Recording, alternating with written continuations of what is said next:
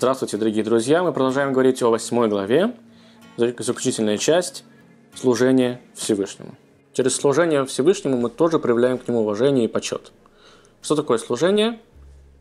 Первое – это молитва. Несмотря на то, что четко не прописана такая история, как молитва в законах Ноаха, все понимают, что это вещь необходимая. Почему-то откуда-то у любого религиозного человека изнутри есть такое ощущение, что нужно молиться Всевышнему, нужно общаться с Богом. С точки зрения закона, эта необходимость выражается в том, что для того, чтобы человек смог сконцентрироваться на Боге, э, вспоминать о нем, о том, что он присутствует, что есть некое желание Всевышнего в этом мире и так далее, и так далее. Поэтому, как я уже сказал, у нас нет ограниченного какого-то такого э, точного указания на молитве, но будет правильно, если все-таки человек, да, действительно будет молиться хотя бы один раз в день. В отличие, например, от э, евреев, в иудаизме есть точно прописанное время для молитв, для утренней, вечерней, дневной, количество молитв, количество молитв в праздники, в субботу, в будни. У потомков Ноаха нет такой истории. Но молиться один раз в день очень похвально и очень верно. Откуда мы это учим, откуда мы это знаем? Так же, как Всевышний творит все живое каждый день и каждую секунду, будет, наверное, правильным каждый день и каждую секунду, ну, шучу, не каждую секунду, но каждый день хотя бы говорить ему спасибо за то, что этот мир существует, то, что мы с вами существуем. Будет правильно благодарить Всевышнего за ту еду, которую нам дает. То есть приносить благословение перед едой, после еды, э, за какие-то вещи, которые происходят с нами. Любое вот это спасибо Богу, я думаю, что оно не будет никогда лишним. Точно так же, как мы, когда мы говорим спасибо человеку, ни одно спасибо не бывает лишним, ну, тем более, что мы говорить когда мы говорим о Боге. Помимо молитвы, есть еще одна история, которая называется изучение божественного учения.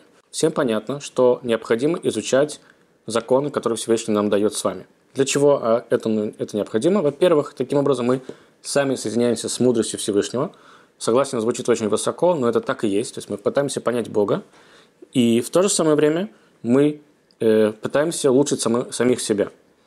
Мы пытаемся соединить мудрость Всевышнего со своим пониманием этого мира – и поэтому изучать законы крайне необходимо. Но есть некие ограничения, какие законы можно и нужно изучать, какие нет. Эм, ограничение здесь следующее. Правило очень простое. Эм, Нуахиды могут изучать законы, которые уже присутствуют в этом мире, но вводить их в практику, то есть комментировать как-то, да, что-то привносить в новое, додумывать что-то, это они права не имеют. Со всем уважением я объясню почему. Это право есть у тех людей, которые были на, в тот момент, когда было Синайское откровение, где были разложены по полочкам все моменты, все заповеди, которые э, Всевышний передал через пророка Моисея. Потому что, как вы уже знаете, наверное, догадываетесь, одна лишь заповедь «не убей» может в себе включать миллионы-миллионы моментов. И эти миллионы моментов мы, по преданию, слышали на горе Синай. Впоследствии они передавались из уста в уста – все остальные народы, к сожалению, в момент Синайского откровения не присутствовали, поэтому у них нет должного понимания до конца, как и куда работать. То есть, например, если Нуахид будет судьей, то он будет судить четко по тем правилам, которые уже прописаны. Если же это будет равинский суд, то раввины могут начать что-то там как-то, понятно, что от закона, буква закона недалеко не уйдут, но привнести что-то новое, да, ради того, чтобы, не знаю, там человек больше не, не нагрешил, они имеют право.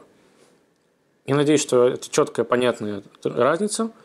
Никого мы не хотим обидеть. Здесь просто идет суть только в одном, как я уже сказал, что те, кто были во время Синайского откровения, слышали все подробности, все пояснения к каждой заповеди, которая тогда была дана, в отличие от всех остальных народов.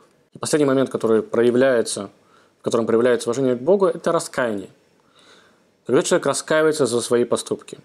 Причем не можем сказать, что я сейчас раскаиваюсь, в том, что я сделал что-то случайно, и типа будет считаться, как будто бы, знаете, ну, случайно это не так страшно. Поступок, который ты совершил, ты его совершил. Это факт. Мы верим в Божье проведение, понимаем, мы верим в том, что раз уж ты совершил этот проступок, значит, Всевышний тебя каким-то образом тебя под него подстроил, за это нужно раскаяться. Сам факт того, что вообще в теории это произошло, за это нужно раскаяться. И, но здесь интересная тема в том, что если вы даже сильно раскаетесь, это не значит, что вы освобождены от какого-то там, не знаю, земного наказания. Потому что написано в наших книгах, судьи, они не видят сердца. Они видят, вас, они видят ваши поступки. Поэтому Бог, конечно, может вас простить, но понести наказание вы будете обязаны. Мы все понимаем, что человек, который убил случайно, он убил. Это факт. Жизни у кого-то была э, взята, поэтому нужно за это как-то понести какое-то наказание. В какой мере это, конечно, будет решать судья, но, но остаться безнаказанным человек не может. Помимо этого, раскаяние, в принципе, помогает человеку восстановиться. Знаете, такое некое стирание самого себя, такое форматирование, что как бы, подожди, стоп, куда-то я зашел не туда. Ну-ка, почему я сказал вот эту грубость? Почему я сказал вот эту гадость этому человеку? Почему я на кого-то наорал? Что-то со мной не то. Когда вы начинаете себя анализировать, вы себя форматируете, вы становитесь лучше. Поэтому раскаиваться, наверное, нужно, можно сказать, что это обязательство. Без раскаяния мы просто не станем лучше. Я сейчас не говорю про какое-то там, не знаю, бение себя в грудь и бичевание, там, не знаю, голодовки. Нет. Просто сядьте, подумайте, что с вами происходит. Выглядите ли вы так, как вы хотите выглядеть на самом деле? И, может быть, у вас что-то есть э, внутри, что нужно поменять. Если будете уважать Бога, вы все эти аспекты рано или поздно к ним будете приходить. Они всегда будут с вами, вы будете уважать Всевышнего, вы будете уважать родителей, вы будете уважать всех остальных, вы будете уважать, в конце концов, себя и понимать, стоит ли вы того, чтобы жить в этом мире. А вы, наверное, хотите жить в этом мире, будучи правильным и нормальным человеком. На этом все, дорогие друзья. Встретимся на следующей главе. До новых встреч.